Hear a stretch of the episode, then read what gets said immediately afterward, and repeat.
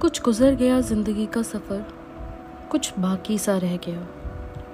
वक्त के इस सैलाब में न जाने क्या क्या बह गया। हाथ छूटा जब अपनों से, मैंने खुद को संभाल, खुद से पूछा, क्यों दर्द में भी मुस्कुराना पड़ता है? क्यों उन यादों को रखने के लिए टूटे हुए दिल को पहले दिल बनाना पड़ता है?